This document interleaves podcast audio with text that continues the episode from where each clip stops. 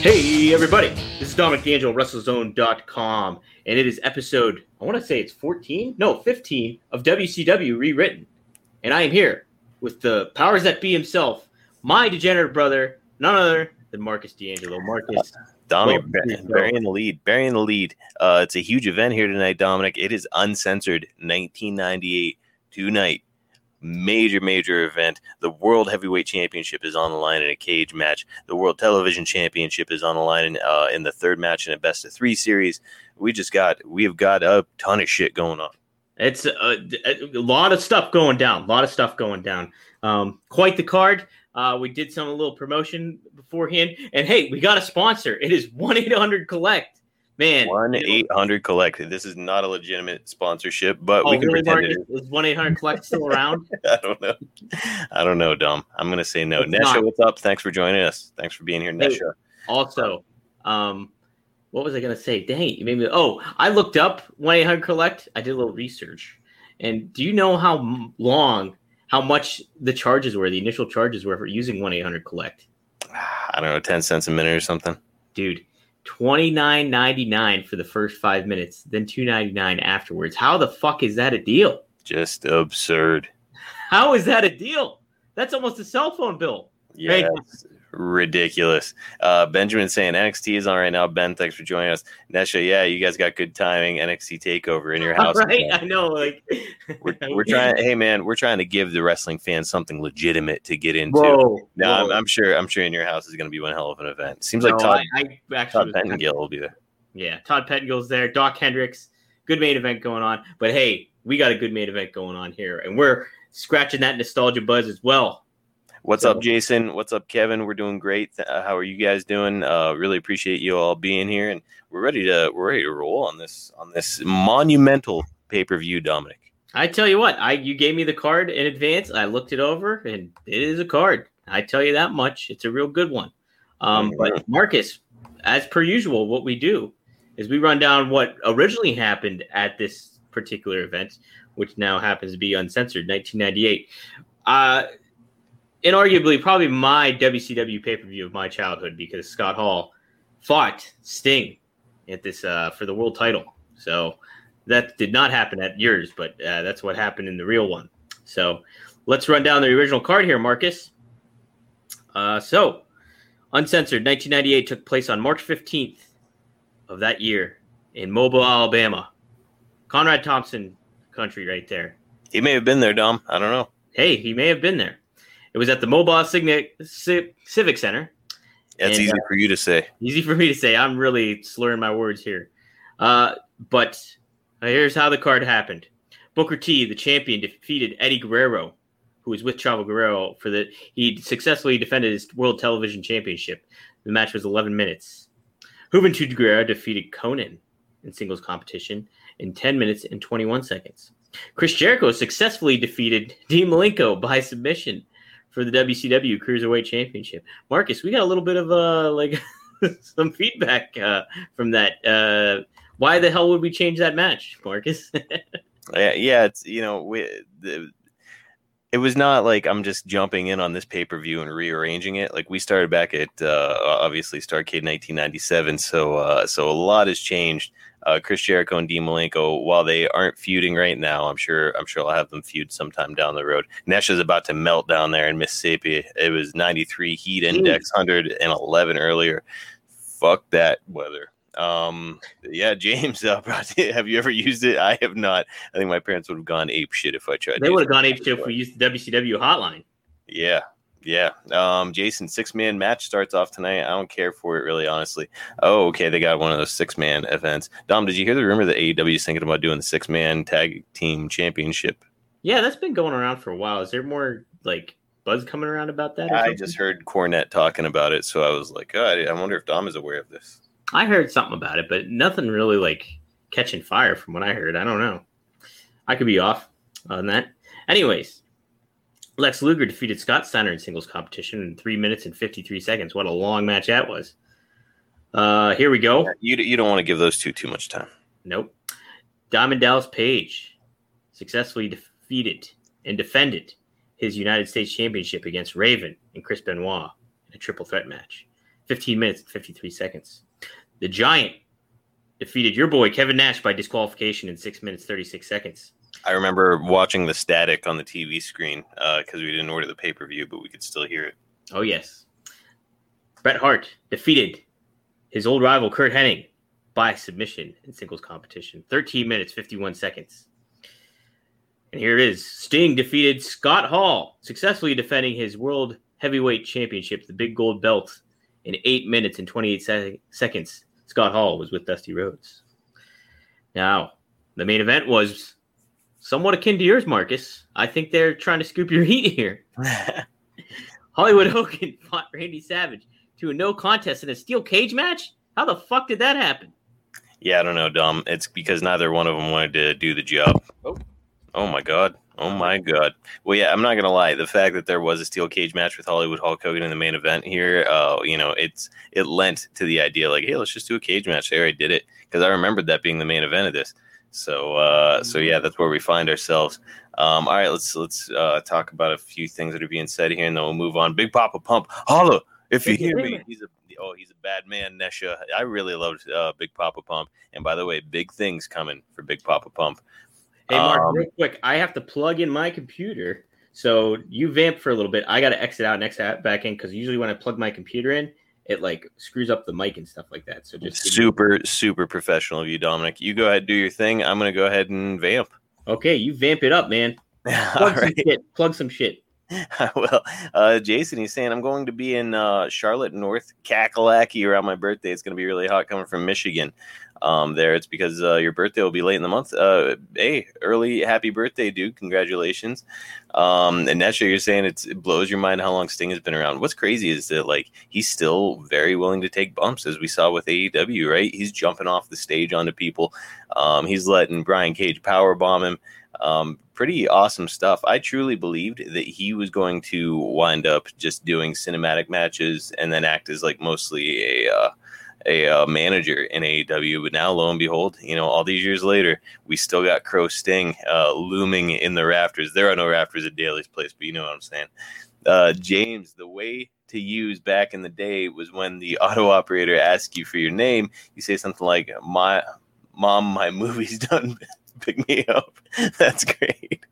Uh, I think I remember that one. It was like, "We had a baby, eats a boy." Anybody else remember that commercial from back in the day? Um, yeah, but in any case, guys, I'm super excited about this podcast. Um, you know, this is a big event. Scotty Riggs uh, gave us a little plug on Twitter, which I thought was awesome. He's going to be in action tonight in a blindfold match against uh, Steve Mongo McMichael. So yeah, we got we got big big things happening uh, here tonight, and I'm excited about it. If you are not following this podcast on Twitter, please uh, give us a follow at WCW Rewritten. You can follow me personally at Marcus P. D'Angelo. Uh, feel free to uh, you know message me any questions that you might have, uh, comments, insults about the podcast. I don't care. Just don't you know. Let's just not be too lewd about anything. Um, Dominic, you can follow him. He's back, by the way. If, um, I'm sure everybody can see him. Uh, you can, you follow him. At, yeah, yeah, you're good. You can follow him at Dominic D'Angelo. Dominic, how do they follow WrestleZone? You can follow WrestleZone on Twitter at WrestleZone.com or WrestleZone.com, and you can go to WrestleZone.com for all your wrestling news needs. So, yeah. Uh, yeah, Next was saying Mongo. It hurts to see what he's going through. Absolutely, man. Yeah. You know, our, our, grandfather passed away a few years ago from the same disease, ALS, Lou Gehrig's disease, and uh, it's a really horrible, horrible degenerative disease. Um, so prayers out to Mongo. I love Mongo. I love, uh, you know, my grandfather. Obviously, it takes a very, very strong man to uh, to do to live through that disease. And you know, Mongo is up to the challenge. And that's just saying. So don't send nude pics. Yeah, probably not. You know, whether male or female. I am a married man, so uh, sorry, gang. um, Jason, oh, you're taking whoa. yeah, sorry, sorry, guys. Uh, unless you're planning on sending nude pics to Dominic, which, if you were, yeah, by all means, everybody, man, woman. Hey, I'm a professional. It's fine. I, I'm okay. uh, listen, um, yeah, if you'd like to uh, help with Mongo's uh, situation, uh, go to teammongo.com. Um, there's also a GoFundMe set up for him to help with his, uh, you know, care going on at the moment too. So, uh, and there's a lot of care that goes in with um, with ALS. Um, so yeah, big prayers to Mongo. Like we're big fans over here, and uh, you know, very much respect what he did on the football field and what he did in the wrestling ring. So Yep. I, you know, I, I think everybody likes to point at that, like, oh, Mongo, he didn't know how to wrestle, all that kind of stuff. But man, like, indelible mark on professional wrestling. Excellent promo, great look. Uh, Ric Flair said himself he was perfect as a horseman, and he was. Yeah. Uh, so, yeah, I love Mongo, um, and you know, I wish him the best. Takes a very brave, very strong man to uh, to deal with that disease, and he's doing it with a lot of dignity. So, I'm really, I'm really happy that. Uh, that everybody's giving them that support. Uh, Nesha saying, "You said be respectful," is why I said it. It was all in fun. I know Nesha. We're just playing around. um, and uh, yeah, Jason is saying the ice bucket challenge. Let's do it, Dominic. Do the ice bucket challenge. Oh man, yeah. Yeah. Send it out. Send it out to somebody else. Hopefully not me. but no, I'll do it. Of course, I'll do it. You know, I don't mind. Uh, all right. In any case, uh, let's let's get this thing kicking. Dom, what do you say? Yeah, let's get to rolling here. So, uh, Marcus, how did you rewrite WCW Uncensored 1998. All right. Uh, so uncensored intro plays. Um, and we find ourselves live in the Civic Center in Mobile, Alabama. So, by the way, uh, before this, I was like, I wonder if I can find the intro from uh, from Uncensored 1998. And guess what? I did immediately. Go to uh, YouTube.com. I'm using the exact same intro. It's it lasts like maybe 30 seconds. It's just like flickering, kind of like you know TV static, and then Scott Hall makes a quick appearance there, and then it says uncensored 1998 or whatever. Um, so it's pretty cool. Uh, in any case, uh, okay. Uh, Tony Schiavone, Bobby Heenan, and Dusty Rhodes are here, and they are pumped up about the stack card we have tonight. Tony hypes the main event featuring Hollywood Hulk Hogan taking on Sting in a steel cage match for the WCW World Heavyweight title, and Dusty puts over his fellow Gold Standard brothers Tully and Steven Regal, will be taking on Curt Hennig and Kevin Nash, respectfully. Nash and Regal, he reminds us, are in a tables match, wherein the first participant to put the other through a table is the winner. All right, we're kicking off the night with quite a spectacle, as Raven and Saturn make their way through the crowd. Their opponents come out to a massive pop as Lex Luger and DDP enter the arena together uh, to DDP's music. Um, so, Dom, for this match, I'm envisioning Lex starting things off and just dominating before tagging in DDP. Uh, DDP is going to hold his own for a while, but then Saturn is going to rake his eyes to gain the advantage, and the heels will just get continual heat on Page throughout the match. DDP was really, really good at selling, uh, getting his ass beat, and yeah. kind of like working from underneath, being like an underdog. Um, so I, I, I'm like, this is the perfect spot for him to do that. Yeah. Um, so uh, Luger will look for the hot tag, but Raven and Saturn will continually stop Page. Finally, Page starts his comeback against Saturn with his classic discus punches. Uh, his inverted pancake uh, thing that he used to do is like a pile driver, right? It's almost yep. like Cesaro's neutralizer. Yeah, um, it was just not. He didn't hook the arm. Right, exactly. So uh, he's going to do all that stuff. Uh, Page will be uh, will be what in the world? Uh-oh. Anyways, oh okay. He's oh, Page will be crawling. Uh, it said creating. I was like, what in the world is that? uh, Page will be crawling to Lex Luger, uh, but just as he gets there, Saturn manages to pull him around. But wait, out of nowhere, DDP hits the diamond cutter. Oh, uh, self high five. Love DDP. Oh, Nesha DDP is the best. Uh, Jason couldn't get behind him. He says, Jason. Oh, Jason, you didn't like DDP? Oh my goodness. DDP. Oh, we're big DDP folks over here. only, only liked him as a manager. He's saying, you know, I get it. Uh, I, th- I think you know, Dominic. If you and I had been watching DDP in the early days when he was like a box of gimmicks, uh, where he was like, he had a toothpick, he was chewing gum, he was smoking a cigar, he had like dollar store sunglasses on like I, it might have been harder for us to uh, palate him, I think. But you and I came in, all we knew him as were uh, was a wrestler, you know. So yeah. uh, so maybe maybe that's why he sees him that way. Uh, oh, James, thanks for the plug, man. Uh, yeah, guys, give us a follow all around. Uh, saying, Papa Pump D'Angelo. P stands for Papa Pump D'Angelo. That is what my parents named me. You know, Marcus yeah. Papa Pump D'Angelo they had a premonition about, they, they, about just, they did some Steiner math in their head. They just knew, yeah. It just happened. All right, so DDP hits that diamond cutter out of nowhere, and then he tags in Luger, who immediately comes after Raven, who has come through the ropes. After bouncing Raven all over the ring, Luger will turn to the fallen Saturn and motion for the torture rack. He hoists the unconscious man up, and racks him as the it says tax him. I really need to proofread these so I don't confuse myself. And he racks him as the ref calls for the bell. Raven pulls his comrade out of the ring and helps him to the back. And we end the segment with Raven looking toward the two men with complete disgust on his face. Stain. Yes, so the opener, Luger and DDP go over against the flock. Mm, But- that's a good one. Raven had that look of disgust on his face. Dominic, is he done? No, not. of course not. Quote the Raven, nevermore. Nevermore. He is not done yet. Mm-mm. Um, Jason saying it's really sad to see Lex Luger nowadays, how small he's gotten. It is, but you know his attitude um, to, about himself and and his position in life, and you know he's found God, and you know he's just he's a really cool dude. Uh, Dominic, you got to talk to him a little bit. I met him a little bit briefly before too. Just a really kind person. Uh, so I like Lex Luger a lot, man. Yeah, I do too. But hey, we share the same birthday. That's true. Dom, let's get him on the podcast for crying out loud. I'll try to do it. I'll do, try to do it. Reach out to him, man. Yeah, why not? Yeah. It's worth a shot. All right, next Uh, up. Real quick, Marcus. James says DDP is truly inspiring when you think about how old he was when he became an in-ring performer. Yeah, 35 years old. Marcus, That's you're right there. incredible. you're it's right it's there. not too late, Dom. Not too late for me. Not too late. Do it. I don't know. I, it's- you know, I'm I'm already pretty busy with the podcast, the baby, my actual job. Uh, I so think you should forego all of that and but well maybe keep the podcast um and become a deadbeat father and just do a like answer your dreams, man. Uh, no. All right. So, so next up, next up, we've got Big Papa Pump, Scott Steiner. He's coming out to the ring. Uh, he's going to be flexing and doing his usual shtick. This is a cold match. It was unadvertised, but guess who he's taking on, Dominic? Just take a guess. Oh, you know what? I I have no idea. I put up the headline there, but I'm gonna say, uh, is it the Yeti? Um, actually, yes, it's Ron Reese. I know, Marcus. Oh, you, you looked at that. That's right. Yes. I forgot that I forwarded this to you. Nesh is asking, did you guys ever want to be wrestlers? Uh, yeah. Oh, actually. yeah. Yeah. Oh. Um, I and I, I'll tell you what, I still think about it at times. You know, there's like a local Marcus- promotion here in Pittsburgh. is pretty athletic and like, don't you have a pretty good like um? Don't didn't somebody say you had like an athlete's heart basically?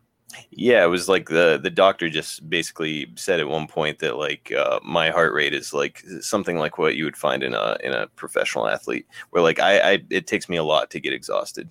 Yeah. Um, so I don't know. It's I I don't.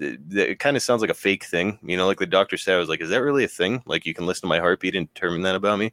But uh, I you know I used to I used I used to play football. I used to be a boxer, so like I've, I've always had pretty good endurance. Um, so I don't know. It's Just the talent wasn't there. tell you, tell you what, Dom, I've thought a lot about it. It's it, I at this stage of my life probably never going to happen, but I think it'd be fun. Hmm.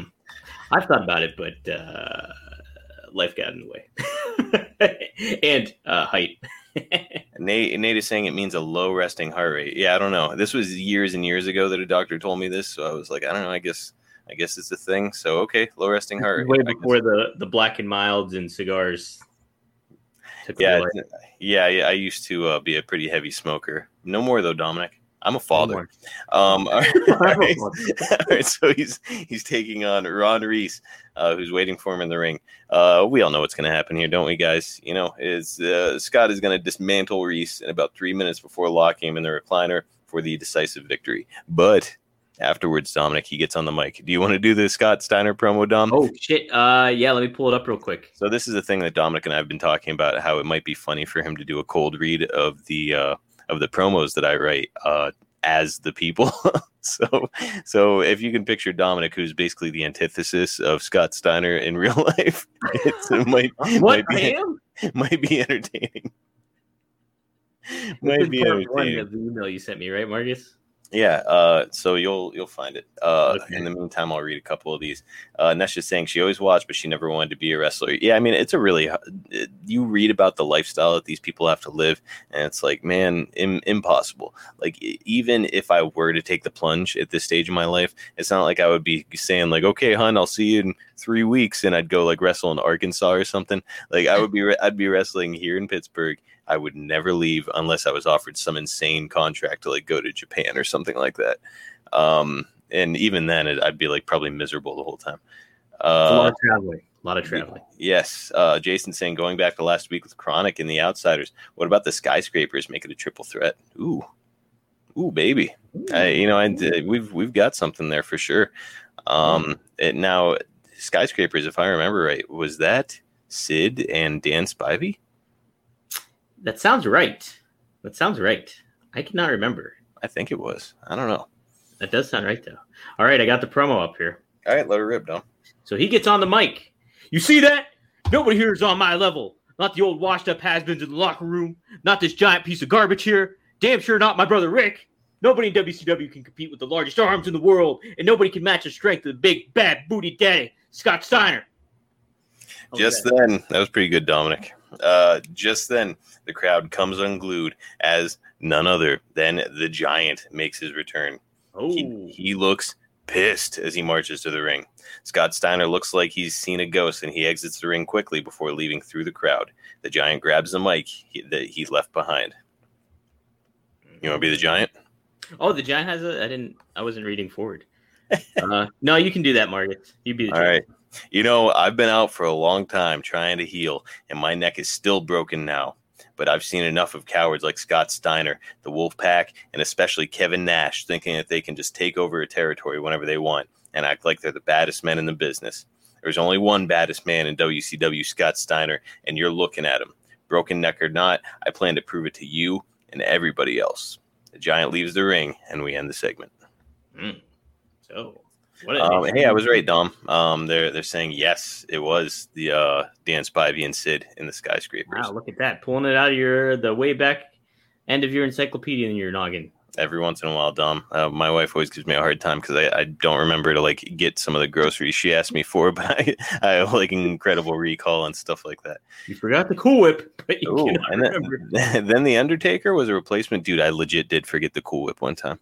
So That's hilarious. hilarious. I just pulled food out of thin air. hmm All right. Uh, so next we get a video package of Brian Clark saying that Goldberg has not earned a title shot and will never get to challenge for the U.S. Championship.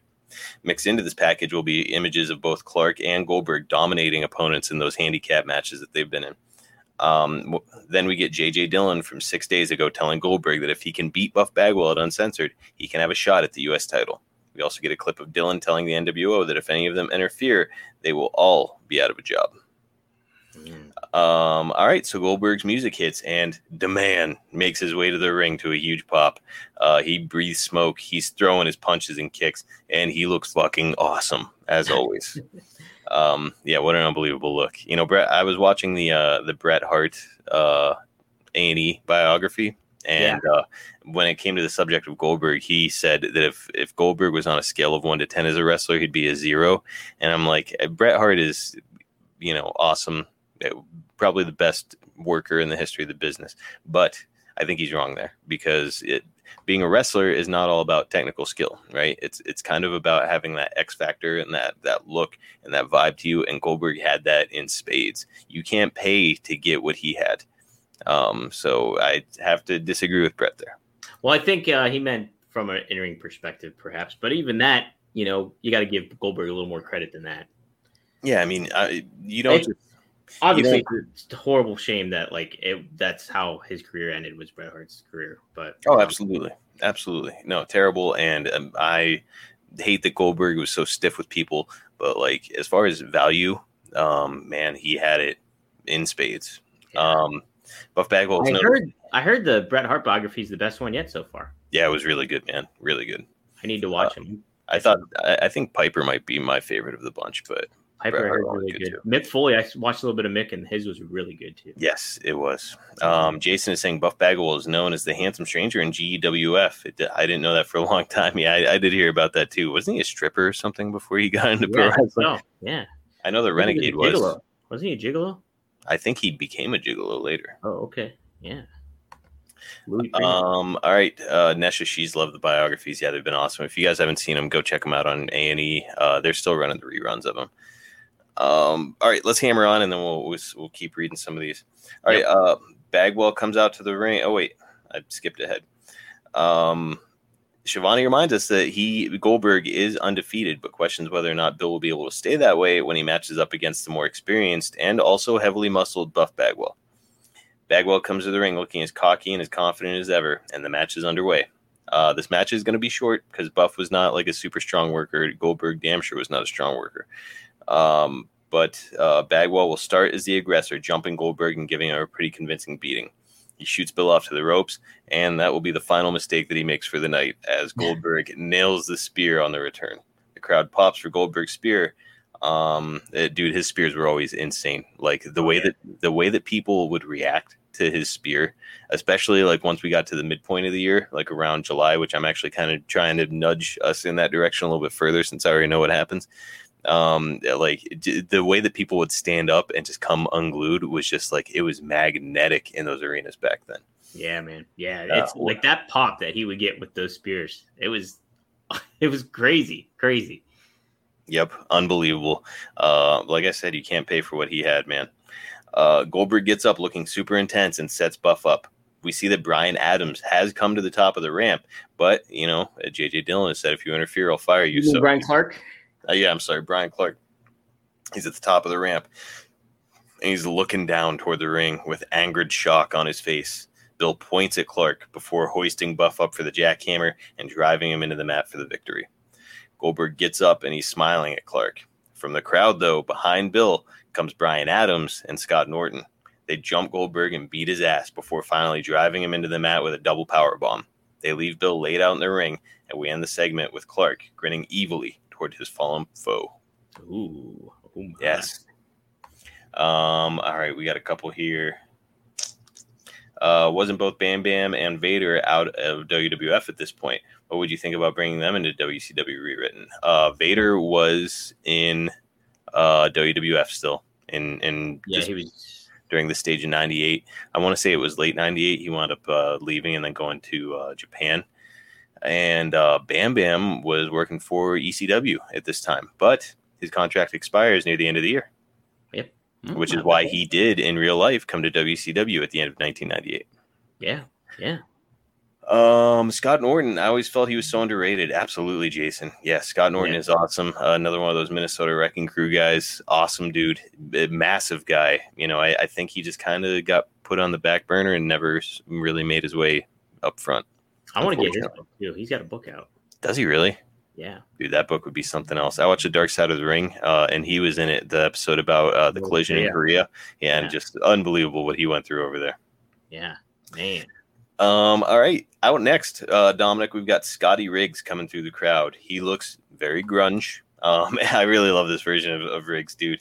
Um, and I saw really serious potential in him. I remember being as a kid, like looking at him and being like, why is this guy not like a big star? Like he's got a cool look. He's handsome. He's really good in the ring. He's super muscular.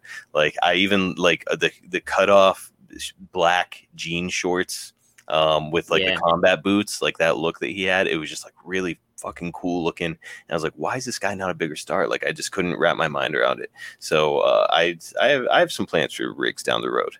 Heck yeah! Hey, potential friend of the show. Potential friend of the, let's get him on the podcast. I mean, he let's, let's get him and Luger on, on the same podcast. um, his opponent uh, gets a big pop as he heads to the ring. Uh, we got Mongo, and, and, he's coming down with his eye patch over one eye, and he's he's looking confident as always. Um, so, Dom, we're going to make a big thing out of the ref putting the hoods over both men. Um, Riggs, as a heel, he should be visibly uncomfortable, and Mongo is going to have that like real determined vibe. Um, I think that six minutes is going to be a balanced amount of time for a match like this, um, and we're going to fill a lot of that time with both men kind of wandering the ring, trying to find each other, uh, missing on attacks, etc. Much like the Jake the Snake, uh, Rick Martel clash at WrestleMania Seven, I think WrestleMania Six or Seven. I think it's seven. I Maybe something wrong, like though. that. I don't. I don't remember. Yeah, I could be. I think I might be six now that I think about more. Um, ultimately, though, after taking a few shots from Mongo, Riggs is just going to say he's had enough, and he pulls the mask off, and he tries to charge Mongo, but Mongo is going to sense, and I put that in quotations. He's going to sense him and catch him with a belly-to-belly suplex as Riggs charges him with mask on. With mask still on. Wow. So so Riggs has taken his mask off and he's like, screw this, and he charges him, but he gets it belly to belly. Um, and uh, he's gonna pull Riggs up to his feet, hoist him up, and nail him with the to- tombstone pile driver for the victory. So Mm-hmm. Mongo is going out on top here tonight in this blindfold match. Mongo man. Now, Marcus, question for you: Did you expect? I mean, obviously we talked about Mongo earlier on and stuff, but did you expect um, Mongo to get this big of a push when you started writing this, or Uh, kind of no, No. no, probably not. Um, I'll I'll be honest. You know, I, I have said a few times on this that I've mapped it out uh, basically all of 1998. Um, but that being said, there's like some I, I've I've got like a very basic sort of a, a layout. So there's some characters that have sort of like fallen through the cracks. Uh, which I'm I'm sort of like just doing on the fly or coming up with things on the fly. Mongo is one of them. Billy Kidman is another one, which uh, one of our friends has texted us tonight and, and asked us what's going on with Billy Kidman. So like some people who I like and see a lot of value in, they just kind of have fallen through the cracks, and uh, you know I'm trying to trying to find a good home for them. So uh, believe me, I have plans for Mongo. I have plans for Billy Kidman. You know, if there's some other talent on this that, that you love, uh, I've thought about everybody. So we're, we're, uh, we'll find a home for for them. Right now, though, I'm about Lash LaRue. I've not thought about Lash LaRue. He will not be coming in in my version of WCW. Wow, confirmed. 100% confirmed. If you've been holding out for it, you might as well quit listening to the podcast because No, he will, he will never make an appearance on this. Um, all right, so Dom, next up we've got Chris Jericho making his way to the ring, ready to take his shot at capturing the cruiserweight title. Oh my! It's on, Dominic. Uh, he's got his hair in, in that stupid ponytail on top of his head, and he's wearing his Monday Night Jericho shirt, and he looks very cocky and confident. Um, this was the greatest version of Jericho by a long shot, was it not? oh, I love this Jericho. I mean, that's what got us hooked to Jericho, right? Yep. I mean, the Y2J thing when he first came into WWE it was a lot of fun and like close second to this one. But dude, this era of Jericho, just like the crybaby douchebag, was the funniest, like most entertaining stuff ever. And by the way, even at that age, I was like, dude, he can go. Like he can Yeah. really go. Yeah. Yeah, he was. He's skilled, man. Uh, Juventud Guerrera comes down to a massive pop uh, and his awesome music. What a great entrance theme I Juventud can't remember Guerrera what it had back in the day. Uh, maybe you should pull it up for our listeners, Tom. Uh, I will play it uh, when I'll make a clip of this and I'll play it. There you go. Um, he does his headbanging thing with his long hair, and he looks like an absolute star. He is still wearing his mask, though. He will never lose the mask. I think I mentioned that last week. You did make that. Um, I'm giving this match a solid 20 minutes, dude. Uh, these two always stole stole the show, so uh, I say let's allow them to to give us an all time Matt classic here. Um, I want Jericho to completely avoid cheating throughout this match, uh, showing that even though he's a cocky, annoying asshole, he is skilled and can go with just about anybody. Uh, Nate is saying that uh, his fave was when Jericho didn't talk forever and the fans were behind him. Then he spoke and he was a heel. yes, absolutely. Uh, Nesh is saying, Disco, don't forget about him. Oh, Nesha, I hate to disappoint, but I don't you see had disco on there. You had I don't I don't see a ton of equity in Disco right now. I will say though, I've I've thought about an angle for him, and he might he might make a, some appearances here. So far as uh, he's just been an enhancement talent in my version of WCW though. Yeah. Um, my phone shut off for a sec. Here we go. Uh, all right. Ultimately, Juvi is going to look like he's gaining the late advantage. So Jericho will do his classic lift behind the, the old classic, you know, distract the ref and then lift behind you and uh, nail somebody in, in the balls. um, so Juvi takes a groin shot um, and goes down. So with Juvi down, Jericho is going to hit his Lionsault before locking the juice in the lion tamer.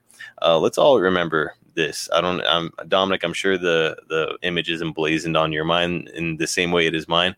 But like Jericho, especially on Juvi when he'd lock on the lion tamer, it looked fucking vicious.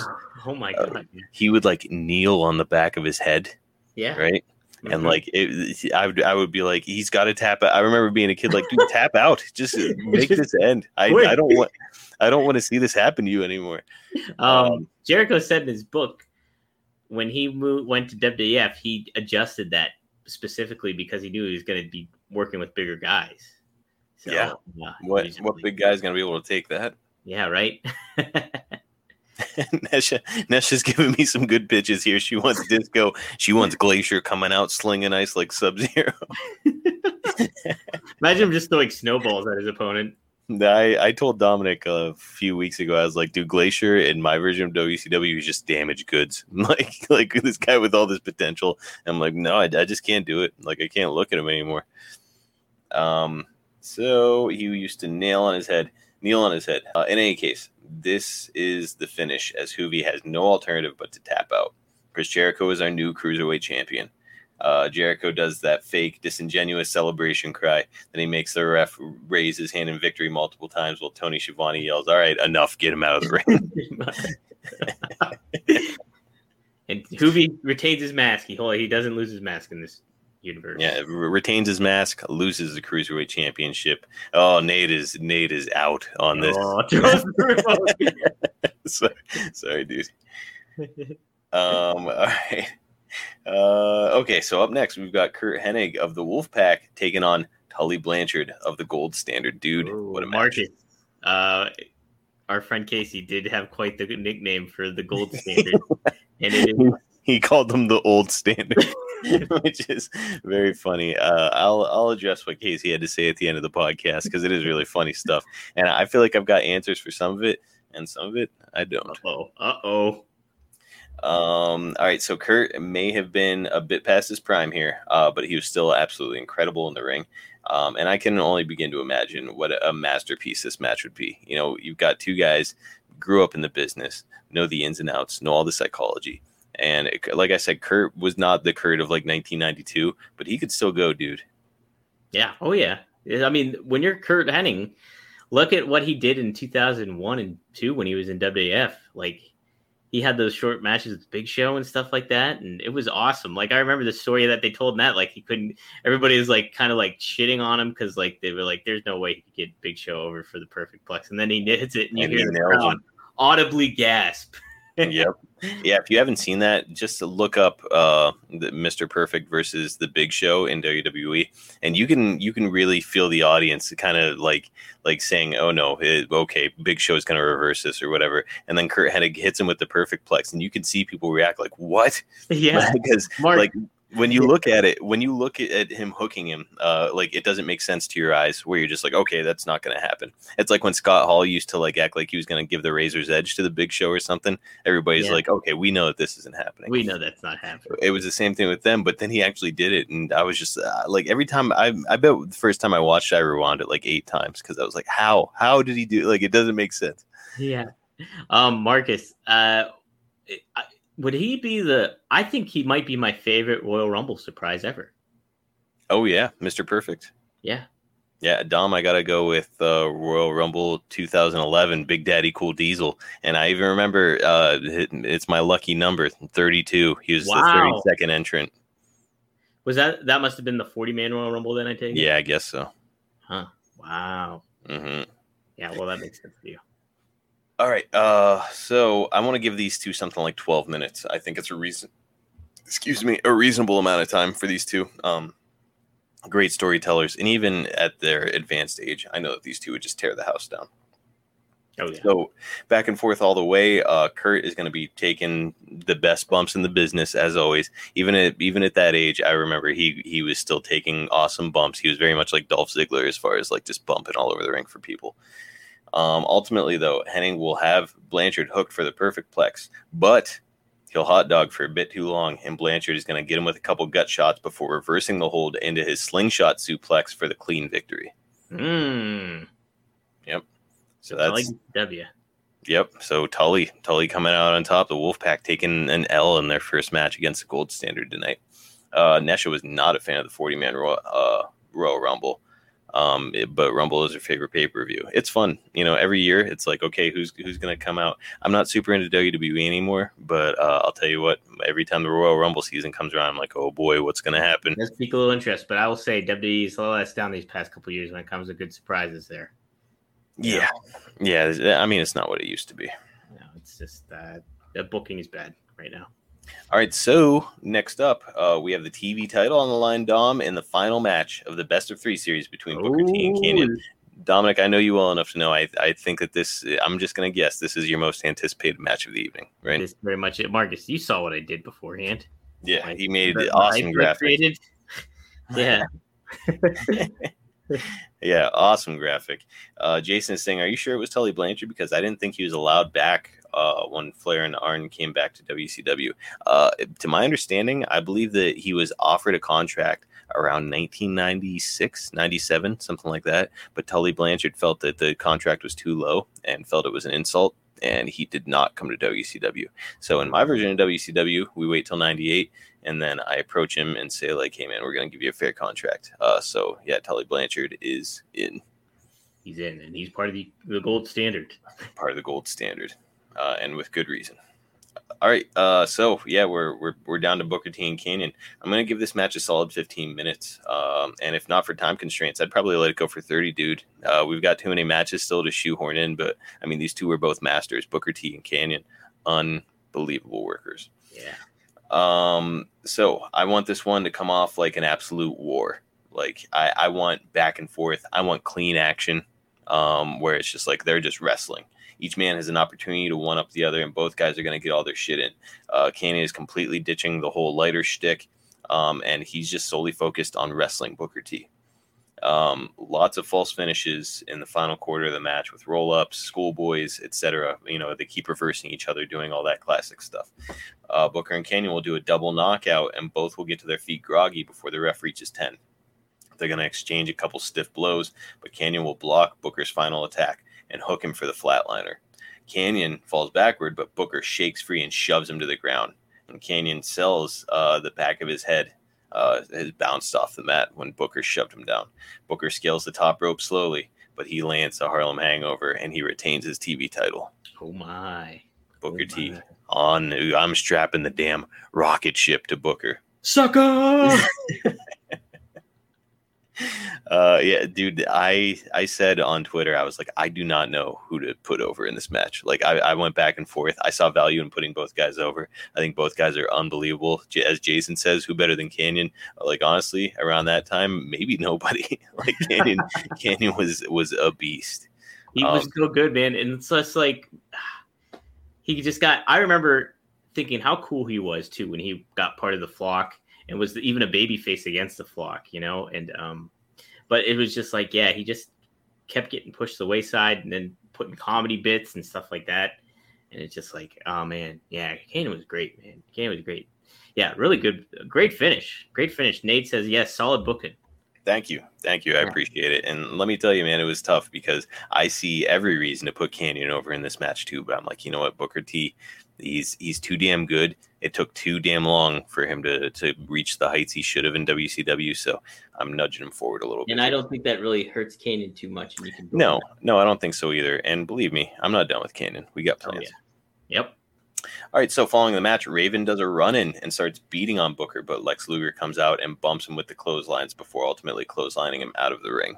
So that's what's going to end that segment. Oh. oh boy, Dominic. Up next, hang on. Uh, James is saying, Did you know that Mr. Perfect work out with a huge log that he would run with another heavier one that he used to, uh, to build his core strength for the perfect plex. Well, well, that makes sense now that he was able to hoist up the big show if he's doing that kind of crazy shit. Some Rocky Balboa shit right there. Um, yeah, Nate is saying he would have gone with Kanyon because uh, he was his fave. Uh, but good job, thanks, man. I appreciate it. It is sad how his life ended. Uh, they're about to do a Dark Side of the Ring on Kanyon, and I cannot wait to see it. I'm nervous about seeing it because I, I feel so awful for the way that his life ended. But man, you know, I, I think the best thing we can do for him as fans is just keep his memory alive like we do you know, and put him over the way that we do because uh, unanimously everybody's like he was unbelievable, underrated. Yeah, yeah. Oh, and Nesh is saying it's million dollar belt time over there on on in your house. I shouldn't plug it. We're gonna lose. We're gonna lose viewers. I know. I mean, I want to watch that match. All right. So up next, Kevin Nash, Dominic is coming down the ramp ahead of his tables match with Steven Regal. Uh, the camera takes us to ringside, and who is now sitting in the front row but Scott Hall Syxx? Oh boy! Oh boy! Yep. Not those uh, ne'er do wells shenanigans. Uh, they mug the camera, and Dusty makes a point to say that they had better not even think about interfering. Hey, they better not even think about getting out there. Thank you, Don. Uh, Regal is out next, and he's alone, and we've got this thing going. I'm going to say something like eight minutes for this match. Uh, which I think is sort of a sweet spot for Kevin Nash matches. Like six to eight minutes, uh, he can get all of his stuff in. He doesn't get gassed. If he's against a really good opponent, the opponent is like kind of.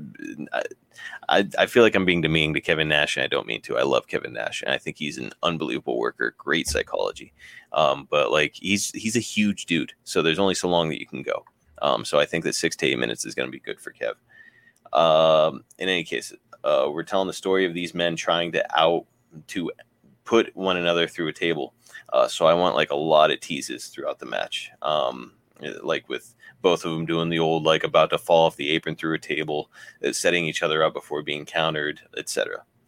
Uh, so near the end of the match, Regal is going to be getting the better of Nash on the outside of the ring, just working him over with punches, and Syxx is going to reach over the barricade and slap Regal in the back of the head. Uh, Regal's going to turn around and slap Syxx across the face, which then prompts Scott Hall to stand up and deck Regal. Uh, mm-hmm. Dusty has seen enough, and he leaves his broadcast position and marches to ringside as the crowd gets whipped into a frenzy. Oh, death enough there, Daddy. Yeah. I done seen enough, Tony Schiavone. I don't. uh, hang on. Let's let's uh, read a couple. Hey, what's up, Fishing UK Glasgow? Thanks for joining us. Not um, yes, uh, you can see James is saying you can see Mr. Perfect using those logs on Lifestyles of the Rich and Famous. It's a good watch. Um, it also has his dad, the Axe Hennigan. Axe, where the Axe? Yeah, Dominic, you and I got to be around the Axe a little bit live down there in 2018 in uh, in uh, Louisiana. Oh, that's right. Yeah, he yeah, was he was he was there. Yeah. Um, Nesha is saying hot times, daddy. Hot times. All right. Uh, let's let's hammer on um, Nash has taken advantage of the distracted Regal and has him occupied while Hall and Syxx fire up before joining uh, the uh, jumping over the barricade to meet Dusty. So you, you, like Scott Hall used to do this all the time, where he'd be like, he'd see somebody coming for him, and be like, "Oh, what? Like you want a piece of me?" And then he'd yeah. like start coming at him. Um, so that's that's sort of what we're looking at. Um, so they're jumping over the barricade and they're squaring up against Dusty in the the aisleway. Um, but the dream is not backing off. Syxx charges him and he gets a back body drop onto the floor. So immediately, uh, Dusty's just shaking off Syxx. uh, Hall comes next and he starts working Dusty over with those sig- sig- signature punches. In the scuffle, Hall has turned his back to the entryway though, and out comes running the Nature Boy, Woo! Ric Flair, and he's got a chair in hand. He smashes Hall over the back with it, and then he turns to crack Syxx just as he's regaining his feet. In the meantime, however, Nash has set up a table at ringside and he jackknifes Regal through it for the victory. Uh, he notices that his buddies are getting beat down and he heads over to help them. Dean Malenko and Tully Blanchard come out of the back uh, to uh, come out to back up their gold standard comrades, and Hall, Nash, and Syxx all back off to end the segment. Mm. So Kevin Nash going over. Hey man, he's my favorite. You got to put him over. Selfish Marcus. uh, Jason is saying his favorite uh, is the Nature Boy. That is until Triple H came along. You know, I think Triple H gets a lot of heat. You know, everybody says he like buried new talent, and uh, to a degree, I think that's true. Where like every WCW guy who came over to WWF, like Triple H beat all of them, like literally all of them, which is just absurd. Um, but that being said, Dominic, you remember around 1999, I loved Triple H. Oh, uh, yeah. He he was just such a good worker. I loved those like high knees where he'd like yeah. run across the ring and strike people with his knee and stuff. Just like a cool look. He had everything you want in a pro wrestler. So I, I really like I really like Triple H. He's a lot of fun to use in uh, WrestleMania 2000 too. Yes, he's fun in every like every video game. I enjoy playing as Triple H. Yeah. Um. What was I gonna say too? Oh, his original music when he joined the corporation was great. Mm-hmm. With Chyna and stuff, that was great. Like before the game, I mean, his music was good pretty much throughout the course of his career, I would say. But I really like that, that theme. One cell. Dom, Dom, here's a question for you, and uh, we can pose this question to everybody in in the chat here too. I've I've thought about this before, and I'm not really sure what the right answer is. Um, so you and I are both Scott Hall and Kevin Nash fans. Mm-hmm. So the outsiders in a dream matchup, would you rather see them all in their prime? So let's say like 1998. Would you rather see the outsiders take on the New Age Outlaws, or would you rather see them take on DX, Triple H, and Shawn Michaels? I think Triple H and Shawn Michaels. I kind of lean toward the New Age Outlaws. These like tag team specialists coming up against Hall and Nash. Yeah, but there's so much history between Uh, spe- specifically like Michaels and, and Hall. And, Here's here's the other part of it too. Yeah. Is like the final member of the the clique would be uh, Sean Waltman, and it's like he was in N- NWO and DX. Yeah, So it's like, okay, whose side is he on? Maybe he could be the special guest referee. yeah, something. I don't know. What do you guys think? Uh, you guys want to see uh, the Outsiders take on the New Age Outlaws or Triple H and Shawn Michaels? I sort of talked myself into the latter. Initially, I was with the New Age Outlaws. Nesh is Nesh with is, yeah, yeah, Nesh is with us too. She's saying HBK and Triple H. Gotta be right. Jason notes too that well, if you remember correctly, William Regal and Triple H were a tag team in WCW, and now they run NXT. That's right. They were the Blue Blood, Blue Bloods. Yeah, yeah. What a what a trash gimmick. then he had like Bobby Eaton in there, fucking Bobby Eaton from like Alabama or whatever, coming out acting like a blue blood. it's like Tommy Rich and the FBI. it's ridiculous. All right. Uh, oh, the outlaws just see the outsiders murder the road dog. James, James, he's got go home heat with the road dog. The road diggity dog. Oh, oh, you didn't, you didn't know James? Um, all right, let's hammer on Dom. Uh, we reached a semi-main event. Eddie's awesome WCW music plays, and the leader of Los Latinos comes out, joined by his nephew Chavo. As they head to the ring, Schiavone reminds us of the stipulation here. If Bret Hart cannot get Eddie to tap out to the sharpshooter for, as the finish of this match, uh, Hart can never challenge Guerrero again, and the Hart Dungeon must disband. wow, I didn't know that that latter part. Yeah. Oh, um, if Hart does get Guerrero to tap out, though, Guerrero has to give Hart a singles match. Marcus, this is okay. Yeah, that's what I was gonna say. Just for clarification, I booked I wrote this down as a tag match, right? So Yes. Yeah. It's Chavo and Eddie versus Bret and the Bulldog come out next to a massive pop. And uh, here we go. Uh, I have no intention of letting the main event go for too long, um, just because it's like these cage matches uh, were sort of like, well, we'll get we'll get to it. Um, but like Hulk Hogan, he was not capable of carrying a long match in this era. So he I, wasn't I gonna don't angle moonsault off the top of the cage. Let's, so we're gonna scrape a little off of the uh, the main event, and we're gonna we're gonna give it a little bit more to this match because I mean, all awesome, incredible performers. And that's just saying that Chavo should have a Chihuahua with him, which would be really funny. Did he have something like that? He, I know he had he had uh, hobby horse. Pepe. He had Pepe. Pepe. That's right. Pepe. That's right. I kind of like Um, Pepe. But anyways, we can justify a lengthy match here. The story I'm trying to tell, of course, is that every time Bret gets tagged into the match, Eddie tags himself out to avoid Bret. So like I think that this would be a really fun dynamic just watching Eddie be a complete coward. Oh, And yeah. like as, as soon as Bret gets tagged in, he like runs across the ring and tags in Chavo. Like it, how fun is that? yeah, you could tell a story too where Chavo's just getting like exhausted. Yes, yes, exactly. Uh-huh. So after successfully avoiding Bret for the entire match, uh, for the finish, Bulldog gets Bret with the hot tag, um, and Eddie is close because uh, he's close to a corner because he's trying to cut Bulldog off, but he doesn't make it. Bulldog gets the tag. So when Eddie turns to run away uh, and tag Chavo, and Bret reaches across and grabs him by the mullet, um, and he yanks him back, and we get a big pop from the crowd. Chavo enters the ring to try to stop Bret, but Bulldog is is up and he tackles Chavo, um, and both roll to the outside. Just imagine Eddie selling this, Dominic, uh, like him being terrified, him getting yanked by his mullet. It would be hilarious. Him trying to beg Bret off. Oh, Nesha, Nesha, she has uh, Chihuahua, so that's what made her say it. Yeah, it would be awesome. I honestly, though, I feel like it would have been really cool if he would have had a Chihuahua with him. And I'm like, I'm tempted to add it just because it's a cool element. Hey, you know what was that? The Yo Quiero Taco Bell was uh It was big in that era, yeah. Yeah. But you know, it's nowadays. I'm, uh, you know, looking at it from the 2021 scope. You know, obviously everybody would just be like, "No, you can't do that." So uh, I'll, I guess I'll probably hold off on it. But it is a great idea. pretty funny. Um, all right, so Bret gets some of his signature stuff in. You know, just the work in the leg, the headbutt to the abdomen, etc. Um, before finally having Guerrero right where he wants him. He looks around at the crowd for a moment before the uh, and he allows the anticipation to swell, and then he locks Guerrero in the sharpshooter. Eddie screams and he fights, but ultimately he's going to tap out. The crowd goes wild, and Bret and Bulldog leave victorious as Eddie, who's still selling a great deal of pain in his back, scowls toward them. So now Bret Hart and Eddie Guerrero will be having a singles match. Wow. When will it be, Dominic? When will it be? Um, all right. Uh, let's let's read a couple. Michael saying yes, but the Chihuahua was uh, fired from Taco Bell. he lost his job, dude. He did. So many him and so many cereal box characters have lost their jobs. Like the Mhm. two chefs, the all the chefs now from uh, Cinnamon Toast Crunch, they're gone. The I wonder why. Cookie Crisp, uh, the Did somebody dog- cancel the chefs, Dom? the chefs that got canceled. You know, they were creepy old men, so I'm sure they did something.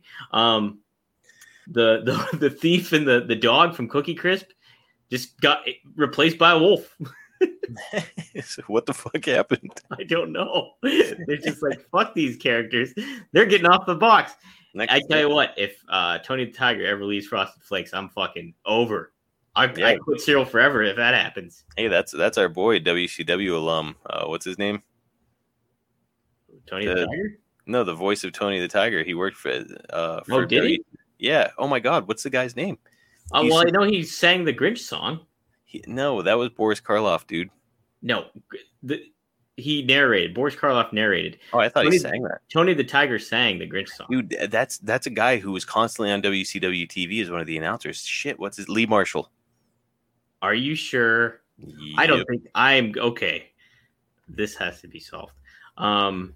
All right, Dom, Google it, uh, and I will filibuster. Okay.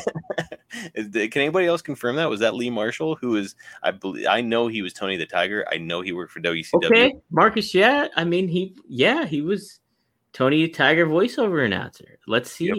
He was But the I- original voice of Tony the Tiger. Was he really? Yep. Wow, what a connection. How about that? My mind is blown. He was only 64 when he died. Yeah, yeah, he died young. But he used to do that whole like he would be traveling for WCW, and Tony Schiavone would always say like he he was not traveling, like so that he'd be they'd be like, well, calling in from New Jersey is rambling Lee Marshall. Lee, what's going on? And Lee would always have like some joke about Bobby the Brain Heenan being a weasel. Um, by the end of of his little shtick, but Tony Schiavone admitted on his podcast he was like, yeah, he was just like calling from his house. He was he wasn't rambling. so Marcus, you were you were mostly correct on this. So him, uh, according to Wikipedia, his bass voice is notable when announcing circles, holding the premier position that in that field. The voice of Tony the Tiger. He succeeded Thurl Ravenscroft. So Thurl Ravenscroft was the original voice of Tony the Tiger. I'll tell you what, Ravenscroft, you have to be a voiceover guy with a name like that. Oh my gosh, you got to see his, the picture of Thurl Ravenscroft. He looks like um, he looks like the voice I always do, uh, where it's like yeah. Oh my god, that's perfect. I'm picturing a dude with like a giant, like hooked nose. Raven. it's kind of close, but Marcus, it's uh, it's oh man, he's he looks like yeah, Ravenscroft. Uh, we are going off the rails. We are Lee Marshall, Tony the Tiger. yes. All right, so Dominic, uh, the main event has arrived, and oh boy, the shitty, loose, cheap ass steel cage WCW always used uh, lowers down from the ceiling after Hogan enters. Did it lower Um, or did they hook it up? I don't know. I'm I'm saying it lowers. it no, Dominic, not in my version. WCW, the cage still sucks, but we're springing to have it lowered. it was almost like a Hell in a Cell cage, though. Uh, you know, most cages fit to the uh, to the ring posts, the corners, but this one was out, so you Oh, could still it? wrestle on the floor. Yeah, but it Oh. was it was open, and dude, it was like I, watching people climb it made me nervous because it was just rickety old piece of shit. It just looked like you know, like a, a fence, like a, you'd get around somebody's yard. Marcus, I were you at the the Extreme Reunion show in Philly? Did you go with Jim, Mike, and I? No. You didn't go. Oh my god! You want to? That was a brutal cage match that they had. Whole and that was a rick, the rickiest cage. They were literally like holding it together. It was so bad. Oh, I Oh, was- good lord. My goodness. All right, keep going. All right. Uh, so uh, Hogan's going to enter before the cage lowers. The cage then lowers around Hogan, and but Sting is going to enter directly into the cage from the rafters. It's going to repel in Dominic. I Mm. just think it's cool imagery. Um, Hogan will attempt to jump him the moment that he gets in, but Sting is going to fend him off as he releases his harness. Um, all right, we're going to hammer on. I want Sting to have the advantage for a while, uh, even getting Hogan to juice after raking his face across the cage in that classic spot, which I've always liked. Where it's like every time I see people do it, it makes me wince. Yeah, because I'm like, Ugh. yeah, I feel like, it wouldn't hurt that bad. feel like it wouldn't hurt that bad, but it looks terrible. It's a good way. You get the easy way to sell it. I bet you. Um, all right, so yeah, Hogan will turn things around after a while, though, and bounce Sting all over the ring. In the remaining moments, Sting will, of course, rise to the occasion and start whooping that ass uh, with Hollywood Hulk Hogan. After he hits a stinger splash on Hogan in the corner of the cage, so he's down on the floor. Hogan's like leaned up in the corner, and Sting comes running and splashes him in the corner of the cage. Um, he uh, things are looking pretty darn good for our hero. He throws Hogan back into the ring, and he has him set for the Scorpion Deathlock. As he's hooking Hogan, however, the crowd goes absolutely nuts as someone makes their way down the ramp. Anybody have a guess? Uh, no, I don't. The crowd is going to go absolutely fucking crazy because Dominic, the master and ruler of the world, Sid, is coming down to the ring. Oh my! Uh, Sid was working the I don't Indies. know how I feel about that. Dom Sid was working the Indies around this time following his WWF release. Uh, primarily, he was working in the Memphis territory with Jerry Lawler. I think he was doing a little work in, Jap- in Japan. Playing a lot of softball. Uh, he was playing a, a ton of softball. He was selling he was selling farm chemicals, which was his other job at one point. um, uh, so this is all according to the newsletter. Like he was working the Memphis tor- territory, he was working Japan, um, and uh, I just felt like it was an easy decision to bring him in. Dude, this guy was like a year ago, maybe less than a year ago. No, about a year ago, he was the WWF World Heavyweight Champion. It seems silly to not bring him in. So, uh, so Michael's saying that he fractured his leg near the end of his career in the most hideous fashion I think I've ever seen. Um, hooking Hogan sounds like an A and E reality show featuring Brooke Hogan. He's falling on hard times. hey, dude. Uh, so Sid marches down to the ring and he rips the door off the cage like fucking Kane in the Hell in a Cell late '97. Marcus, that happened around. The, that's happened like. Oh, okay. So you beat him to the punch actually, because dude. that happened at. Oh no, no, it didn't. Because No, it happened in like late '97 at Bad So you're ripping them off. Yeah, I'm ripping off WWF and I don't give a shit. Um, so he tears that door off the, the cage and uh, he beheads Sting with a clothesline from behind. He picks Stinger up and gives him a hellacious power bomb before draping Hogan over him.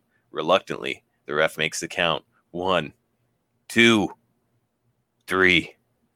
Hulk Hogan is the new world heavyweight champion. wow. WCW.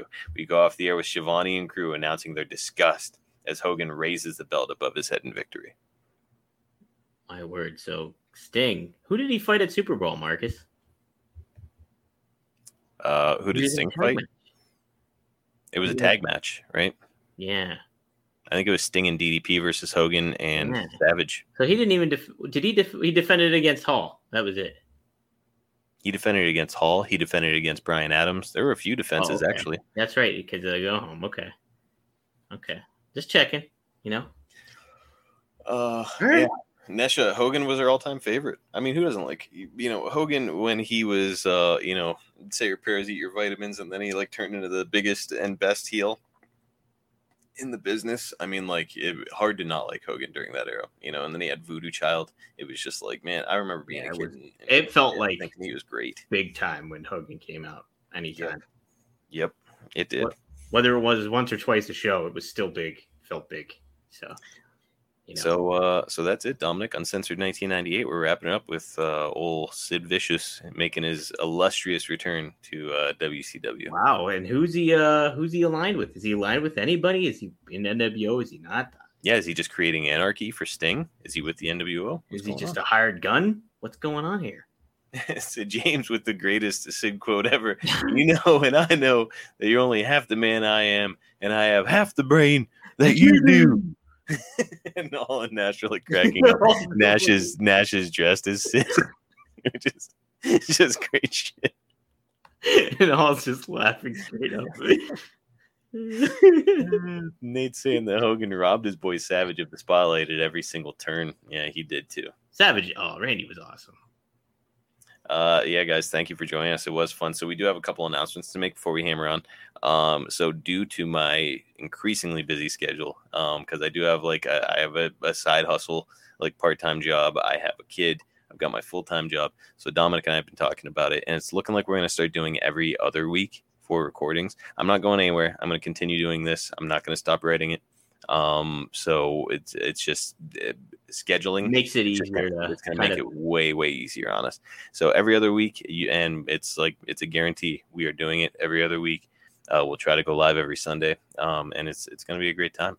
Yeah, and you know what? I think taking an extra week kind of helps us prep not only a little bit better, not for just you, but I mean like I'll be able to churn out some more clips and stuff. Something I've been really wanting to do, and like kind of promoting this a lot more too and uh, have, having the time to, to do that and splice some clips together and kind of get the word out more about this show because I really enjoy sitting here. I was amped like to hear what was going to happen between Kanyon and Booker T.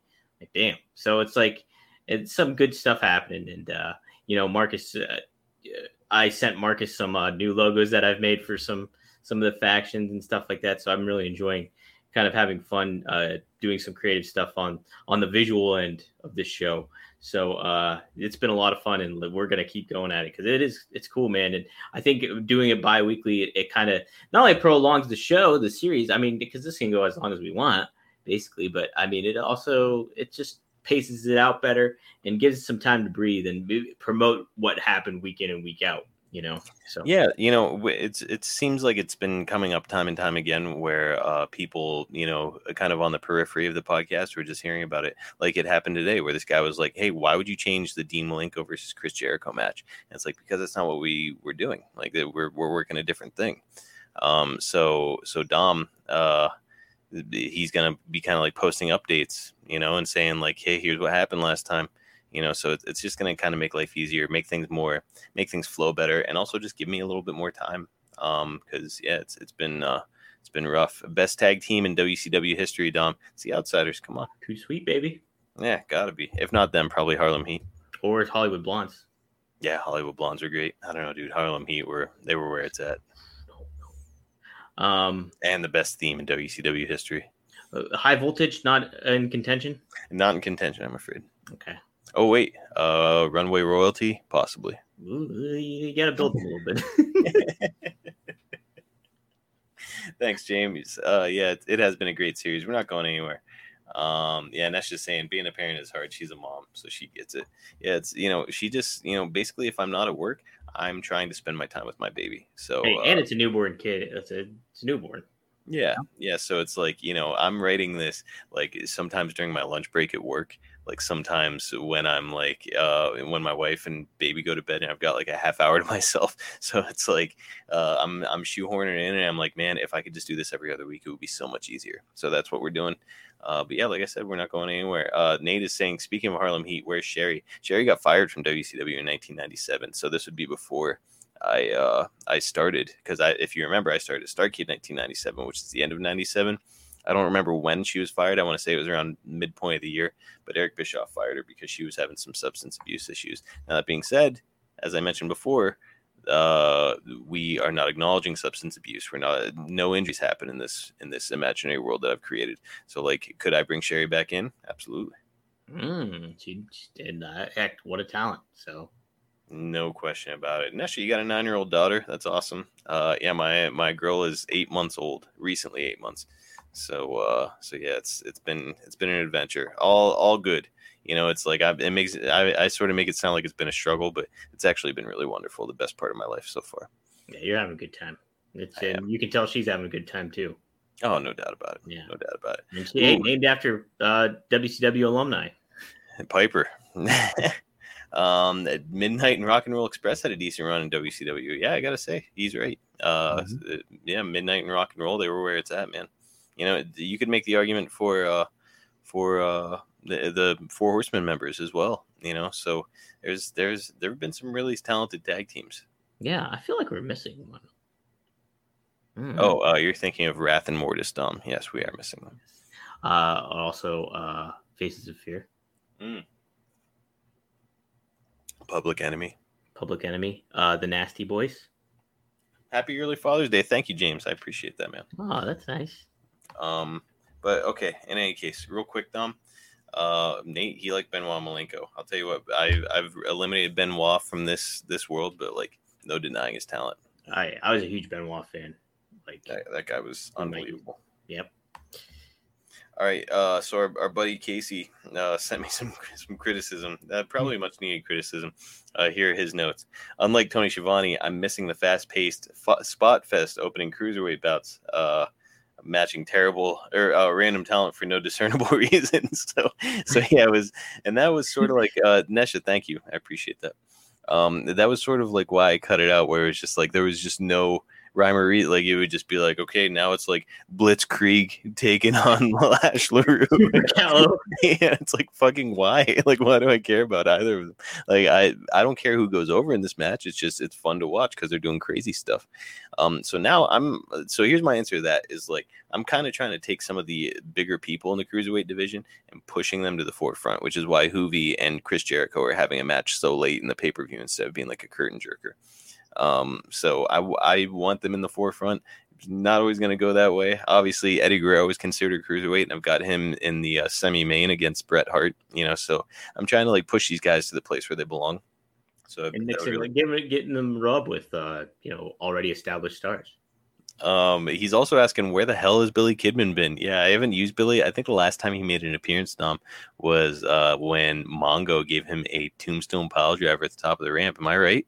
No. I you're- I, I think I used him after that. I can't I even remember what you're using them to be honest, but It's it has been a while since I used uh, Billy Kidman, but in any case, I intend to bring him back around. It's just you know right now I'm I'm telling this very specific story with the flock, and Billy sort of like tips the scales in the direction of the flock, where I want it to be like really well balanced. I did like Billy Kidman in the flock, and I also like Billy Kidman out of the flock. So yeah, so who knows? Maybe it's time for him to uh, move on and do his own thing. uh, yeah, Um, and he said, "Where or are the old standard, uh, referring to my my gimmick, the gold standard, being booked as heels against the Wolfpack? The Wolfpack are finding themselves in some sympathetic spots here. I don't know. I'm trying to think of what the sympathetic spots are. What I what I've been trying to do, or the story I've been trying to tell, is that like you know the Wolfpack and Kevin Nash and those guys, they always said like, hey, if my buddy's getting beat up, I'm running in." You know, uh, Yeah. which is why there were so many run-ins and so many DQs because they're trying to apply logic to an illogical situation.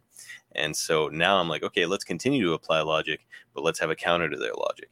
Where it's like, okay, so if the, if Kevin Nash and Scott Hall and Syxx are going to run together, then they're going to come up against uh, Steven Regal, Tully Blanchard, and Dean Malenko.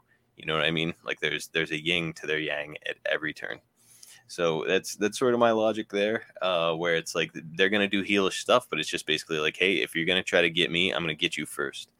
Um, so so I and don't hey, know. who's who's who's running some of that gold standard ship is the dirtiest player in the game. That's right. That's right. Ric Flair with a uh, simultaneously a great baby face and a heel at times. So Yeah.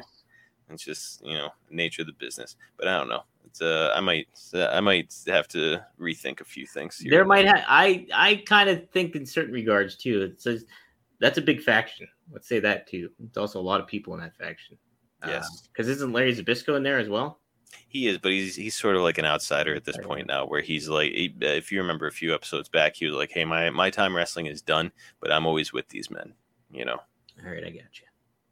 Um, Nate, to be honest, we only watched Kidman when he was with Tori. I mean, that didn't hurt. That didn't hurt. I did like Kidman though a lot even before that. Like just the shooting star press. Um, I did like how I thought he could have more legs in the flock too. Honestly, like even that had a little, should have had a little bit more tenure, I think, in there. So, um, Uh, James, uh, he's asking, is Rick Rude still on the table? Absolutely. Um, so I mentioned before, uh, Rick Rude and Eric Bischoff had a falling out because Rick Rude asked him to buy out his Lloyd's of London uh, policy, where Rick Rude had collected his impol- his policy, which effectively ended his career.